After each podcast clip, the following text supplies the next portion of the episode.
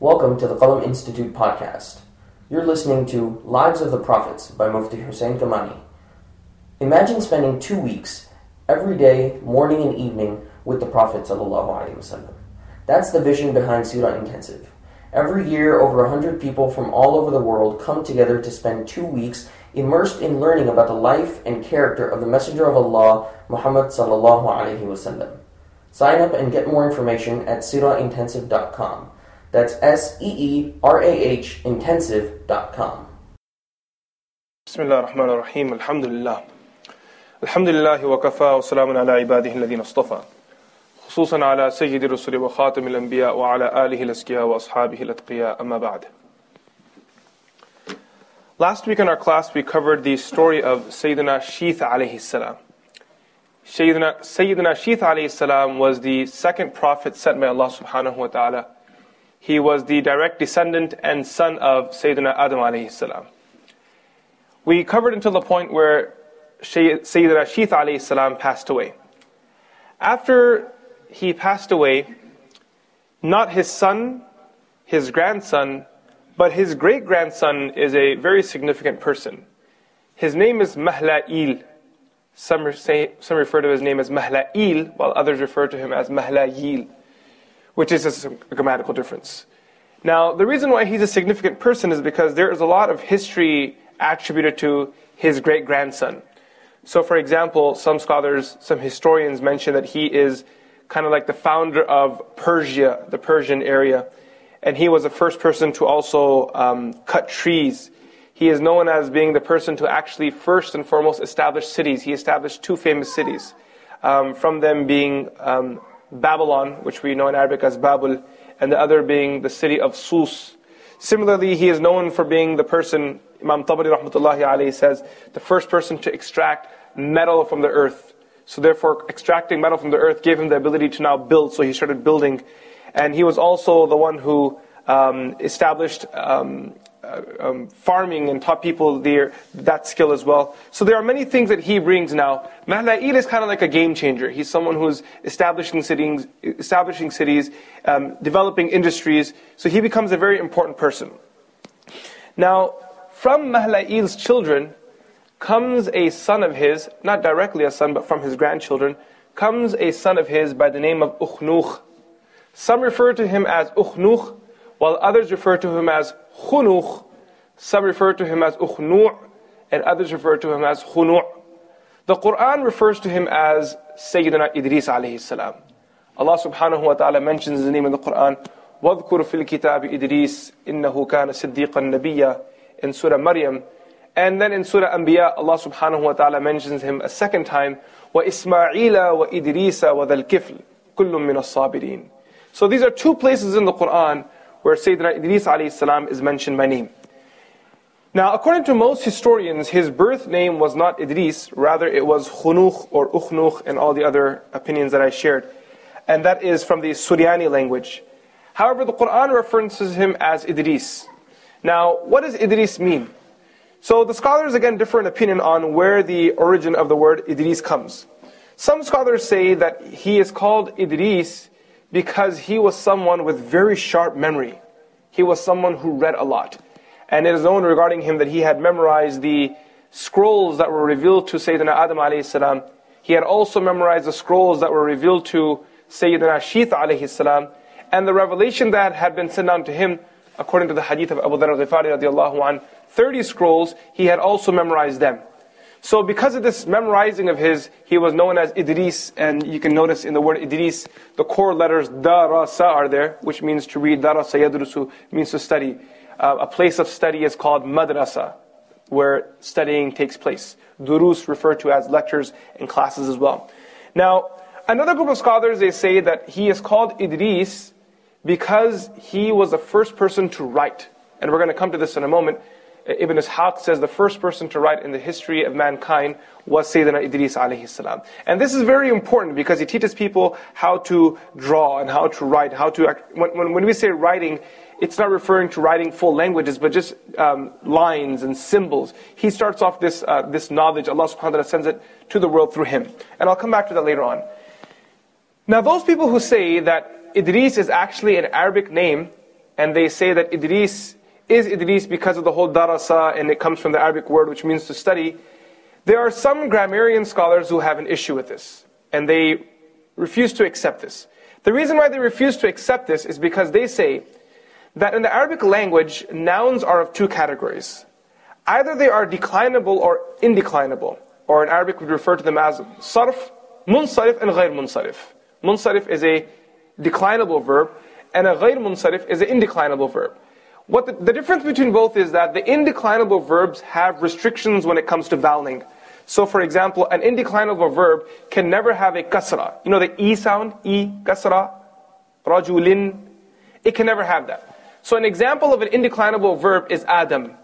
The word Adam can never have a kasra or a zair, as we say in Persian. It can never have it. It's impossible. Anyone that ever says Adami, they're wrong. That's not possible. Okay? It cannot have a kasra because it's an indeclinable verb. It has restrictions. It can only have a fatha or it can have a dhamma. Similarly, an indeclinable verb can never come with a double, a double vowel. So you know the an, un, in, double fatha, double dhamma, double kasra.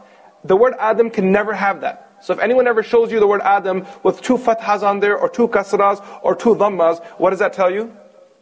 There's something wrong with that person's grammar because that's not possible. The Arabic grammar doesn't allow that. So, once you understand that, the scholars they say that Idris is not a declinable verb, it's an indeclinable word. It's not a declinable word, it's an indeclinable, it's غير munsarif. Um, and the reason for this is because there are nine causes of a, wor- of, of, a word being considered as indeclinable. There are nine causes, the nine asbab of ghair mana' sarf, okay, for, um, for, for a word to be considered indeclinable. And all prophets of Allah subhanahu wa ta'ala, all prophets of Allah subhanahu wa ta'ala, their names are indeclinable except for seven. There are only seven prophets of Allah subhanahu wa ta'ala whose names are they're, they're declinable, which means they can have a full change in them. They can have the fatha, dhamma, kasra, double fatha, double dhamma, double kasra. And what are those seven names? Muhammad, Salih, Shu'aib, Hud, Nuh, Lut, and Sheeth alayhim salam. These are the seven names that are declinable, which means they are munsarif. They can fully take a change in them. All other prophets' names are ghayr mana' You guys understand that? Okay. I'll just add one thing. Since we're talking about prophets, why not talk about angels? All angels' names are also indeclinable except for three. There are only there are seven prophets, and how many angels? Three. Malik, Munkar, and Nakir. These are the only three names that are munsarif, which means they, they can fully take their um, the voweling like I mentioned earlier on.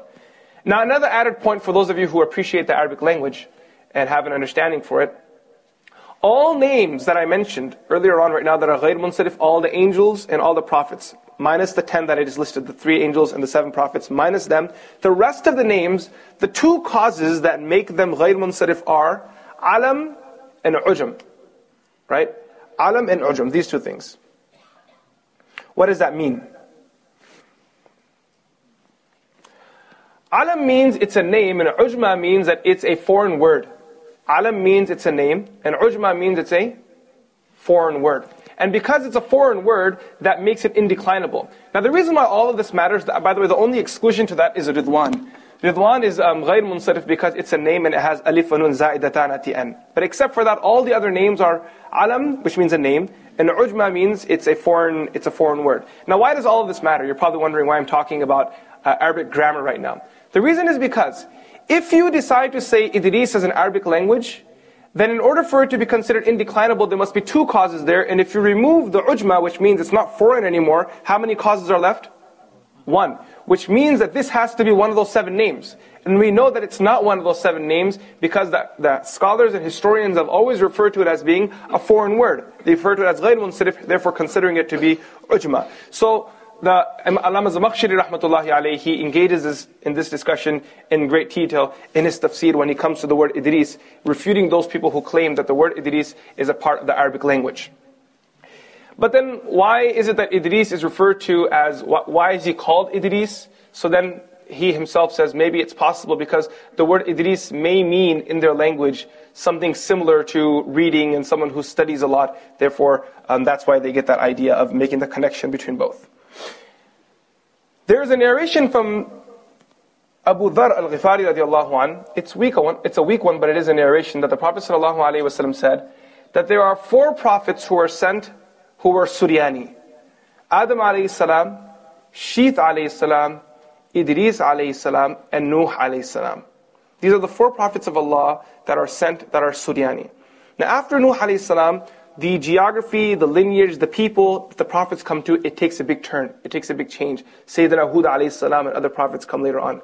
So here we're noticing that the four prophets that are Suryani are Sayyidina Adam alayhi salam, um, his son Sheeth alayhi salam, his, and then from his children Idris alayhi salam, and final and last is um, Nuh alayhi salam.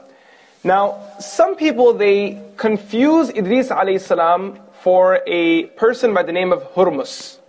Hurmus al-Harami. And the reason why they make this confusion, al-Harama, sorry, is the reason why they make this confusion is because as a part of Idris salam's specialities and the things that he delivers to people, is that he teaches people the understanding of stars, astrology. He int- introduces them to the science of astrology, stars, reading them, understanding them. And stars were very important for humans. And the reason was because it was the only way they were able to navigate themselves. The sun doesn't help them navigate. The stars are what help them navigate, going from one town to another. And Idris salam, he himself traveled. There are, because his father, his, from his grandfather was Mahla'il, who established Babel, uh, Babylon. He also grew up there, spent a good portion of his life there. So when he migrated from there, he migrated from there to Egypt. His family initially um, wasn't too happy about it, but when he made the migration and they came to Egypt and they saw the river Nile, they became very happy because there was water flowing there and there was a good chance of them living there as well. So when he migrated, he used this skill of his to migrate from one place to another place. So because he was um, such an important person, and possibly even the founder of astronomy and the science of navigating while, losing, while using the stars, they, use, they refer to him as Hurmus. Because Hurmus is also listed amongst the founding forefathers of astronomy. Not the founder, but the founding forefathers, uh, as amongst the founders. Now, the reason why this is problematic of accepting Hurmus as being Sayyidina Idris alayhi is because there are certain traditions that link back to Hurmus that are not suitable for a prophet. And we know that whether um, your Hurmus is whoever he is, but we know certain things about prophets of Allah, that they are upright people, that they do not lie, they are truthful people, they only promote peace. And we discuss all of these things in the introductory discussions when we set the foundation down of what is a prophet. So anyone that we meet and they do not meet that tradition, then there's a problem going to be there. So Idris alayhi salam, according to most scholars again, is not the Hurmus which astronomers refer to when they talk about their founding uh, forefathers. Now the second issue that comes up is when did Idris alayhi salam come to the world? According to the most common opinion, like I just shared with you right now, Idris alayhi salam came between Sheeth alayhi salam and Nuh alayhi salam. That's the most common opinion. However, there's a second opinion that states that Idris alayhi salam was actually from Banu Israel. He was from the children of Yaqub alayhi salam. And they kind of push his timeline down after Ismail alayhi salam. And the reason why this happens is because of two reasons. Firstly, because of the ayah, wa Ismaila wa Idrisa wa Dal Kifl. In this ayah, Allah subhanahu wa ta'ala mentions three people. Ismail alayhi salam, who was a son of Ibrahim alayhi salam, um, Idris alayhi salam, and Dal Kifl, Dhul Kifl. Now, who is Dhul Kifl? Is he a prophet or not? Was he a pious person? Was he a judge? What's his reality? Maybe we'll discuss that at another time. But since Idris alayhi salam's name is mentioned after Ismail alayhi and before Dhul Kifl, there's this assumption that this must be the sequence of their coming to the world as well. And after Ismail alayhi before Dhul Kifl, therefore he must be one of the prophets of Banu Israel. The second reasoning some people they give is because in the famous narration that you can find in Sahih Bukhari and also in Sahih Muslim, the Prophet ﷺ, when he went on the night of ascension, he went to the different heavens and met different prophets there. Now each prophet greeted him in a very unique way. Marhaban bi akhin salih wa nabiyyin salih that um, um, welcoming to a, um, a beloved brother and a um, bi'akhin salih, a, a, a, a, righteous brother, wa nabiyyin salih, and a righteous prophet. Except for two prophets. Ibrahim alayhi salam and Adam alayhi salam refer to the prophet as a pious son, ibn. Instead of akh, which word did they use? Ibn. And Nabi and salih. So because Adam a.s. referred to the Prophet as Ibn, that tells us that Adam a.s. is his father, as we all know he's the father of all of mankind. And Ibrahim a.s. also referred to the Prophet ﷺ as Ibn. So now that you establish that, when you look at the other prophets that the Prophet ﷺ met, what you notice is that they were all from Banu Israel. Yahya alayhi salam, Isa alayhi salam, Idris alayhi salam, Harun alayhi salam, Musa alayhi salam, right? All these other prophets, and then Idris alayhi salam is also there. So they're establishing that all the other prophets were Banu Israel. Therefore, that's when they refer to the prophet, they call him Akhin Saleh. What do they call him? Brother. Okay? And then you have Adam alayhi salam and Ibrahim alayhi salam, who we know are not from Banu Israel by consensus, and they refer to the prophet as Ibn, their son. So why is it that Idris salam referred to the prophet as Akhun Saleh? You guys understand the argument? That's the second argument they present. So the answer to this is the scholars they say that the reason why he referred to him as, as Akhun Saleh, maybe as um, uh, to humble himself in front of the Prophet sallallahu alaihi wasallam, Adam salam was obviously the father of mankind, so anyone that comes after him is going to be a brother. And Ibrahim salam specifically made that dua for the Prophet wasallam's arrival in the world. Therefore, he's taking those bragging rights and saying, my pious son, you know, because he's the one who made the dua for him. As for Idris salam, he uh, referred to him as Akhin Saleh, as a humbling uh, um, brother of his, as, as, as, as opposed to referring to him as a father. So that's the second argument there. And like I mentioned earlier, most historians have mentioned that Idris salam was not from Banu Israel, rather he came after Adam salam and before Nuh salam, as I mentioned. Now, what are some things that are specific to Idris salam? As I mentioned earlier on, Ibn Ishaq says that he is the first person, أول من خط بالقلم. He is the first person to write. And Ibn Ishaq also says one thing interesting as a part of that same tradition. He captures a very interesting point. He says that he was the first person to write with the pen, and Idris salam also lived with Adam salam for 300 years.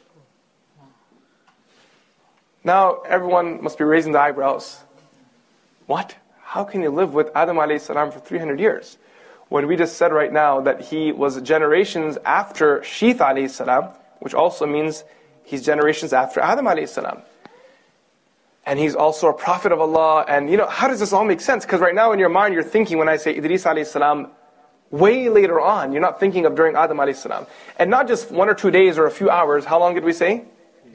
Ibn Ishaq says 380 years. He lived almost 400 years, if you want to say. 380 years. Sorry, not 380, 308 years. Um, roughly 300 years after Adam alayhi, he lived with Adam alayhi salam. He lived with Adam salam for 300 years. So the answer to this is also somewhat easy. If you recall, when we talked about Adam Ali salam's life, we explained that he lived hundreds of years. What did we say? He lived for how long? Hundreds of years. And amongst his kids, how many children did he have altogether? 40 kids. Okay, Adam salam had 40 children. Okay, and they were in 20 pairs. So each pair was two children. Like this, he had 40 kids. Now, from those 40 kids, when they reached age, whatever the suitable age was for them to get married, in our community it's 25, let's say this guy's bumped it up to 50. When they reached that age, what were they going to do? Get married. So the generations lived the same, they lived longer lives, but they had the opportunity to live with their grandfathers much longer. Does that make sense to you guys? So each person, each human being still gets married when they reach the age of maturity after they reach the age of maturity, it's time for them to get married. They would go and get married. But because their grandfathers lived such long lives, therefore they thought they met so many more of their grandchildren.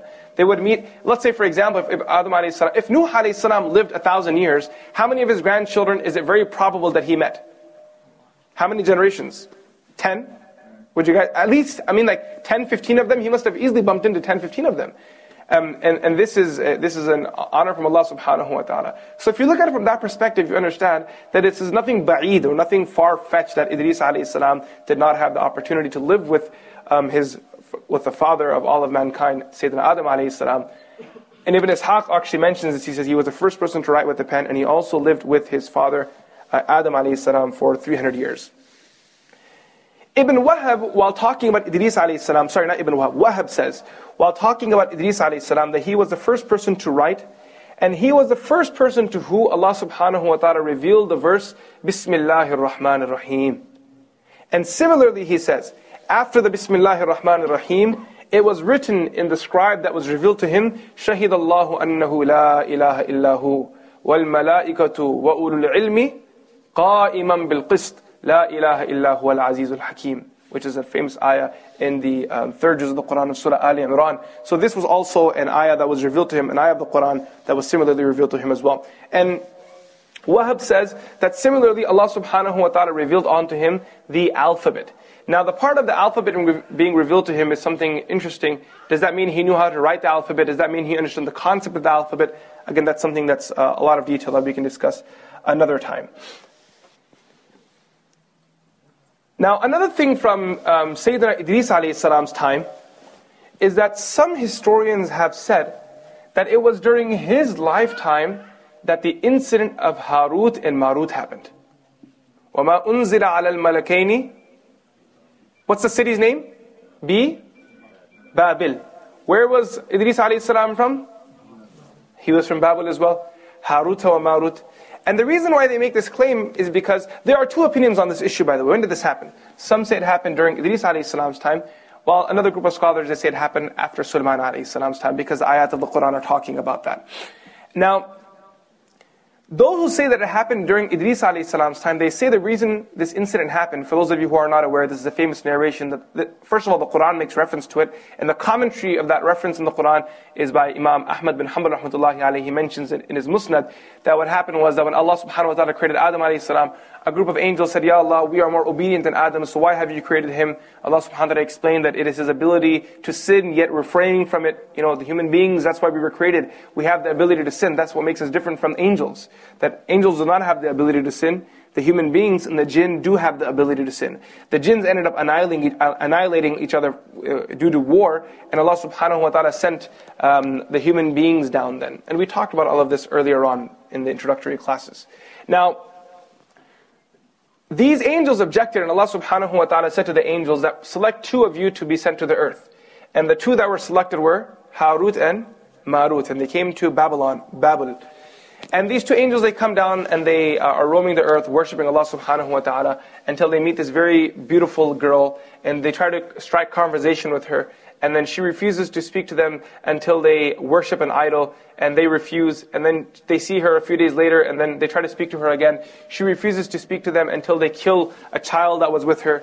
Um, they said, No way, we're going to kill the child. And then she left, and then a few days later they saw her again, and this time she had a bottle in her hand, and they wanted to speak to her, and she said, I won't speak to you until you um, consume some of this alcohol that I have, and they then consumed the alcohol, which made them intoxicated, which then led them to killing the child, which led them to committing zina, which led them to making shirk, and therefore being punished by Allah subhanahu wa ta'ala. Allah subhanahu wa ta'ala offered them the punishment of the world or the hereafter, and they chose the punishment of the world. So that's the summary of Imam Ahmad bin Hanbal rahmatullahi alayhi's narration regarding Harut and Marut.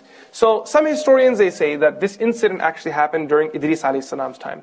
It's because their objection was during Adam alayhi salam's creation, during the first generation that lived. So why would it happen during Sulaiman alayhi salam's time if human beings have been alive since Adam alayhi salam's time? Okay, that's one argument they make. And secondly, there are some narrations that also support this idea. Now, people are dying during um, Idris alayhi salam's time. Like any human beings, people age, they live, they die. Adam alayhi salam passed away. Shith alayhi salam passed away. So when, when pious people started passing away, like Shith alayhi salam and his pious followers, if you recall last week I told you guys that Adam alayhi salam's children were divided into two categories. Those who lived in the plains and those who lived in the mountains. Those who lived in the mountains were the Alayhi salam and his followers, the pious people. And those who live in the plains were the the, the sinners, those who followed Qabil and his generation. Those were the people that lived there. Okay? So when the pious people started dying, Shaitan decided to pull a quick one on the people. He said to them that all of these pious people are dying. They were prophets of Allah.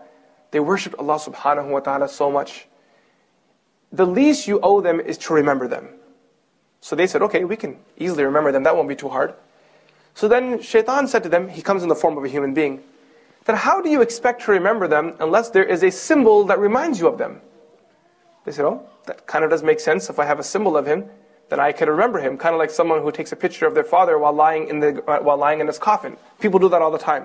And you ask them, why are you taking a picture of your father while he's in his coffin? They say, so that I can, so I can remember him. So he also brought this logic to them. They said, well, that's a fair idea, but the problem is, how are we going to draw a picture of somebody? So what shaitan did was he said, Do you not know that Allah subhanahu wa ta'ala shared with Idris alayhi salam the knowledge to draw? How about we learn that knowledge from him and we start drawing their images? Now the knowledge that was sent by Allah subhanahu wa ta'ala was such a pure purpose to preserve uh, um, uh, revelation for good purposes, for cause of communication, is now used in such a twisted way to lay the foundation of shirk, which will later on lead to worshipping idols because it starts off with the pictures. Then after that, they say, you know what? Why draw a picture? We've learned now how to build because you know that they built these mountains, houses and mountains, and they learned the idea of carpentry. So they said, let's use this next skill now. We don't need a 2D printer, we now have 3D printers. And they started using the 3D printers until now they had this new technology and this new product in front of them. And they said, what are we going to do with this new product? So they put it in their, in their houses. Why are you leaving it in the corner of the house? It should be in the most honorable place of the house. And they brought the picture or the idol to the, the, the sculpture of theirs to the, uh, to the most prominent place of the home and they would look at it. And the next generation came and said, Why are you looking at it? Why don't you kiss it?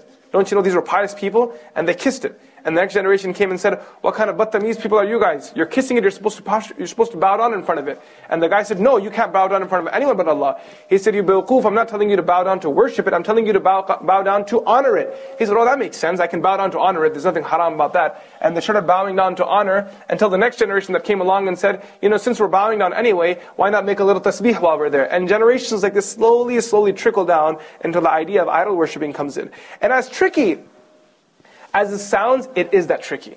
That's why the idea of worshipping any other than Allah subhanahu wa ta'ala is something we run away from.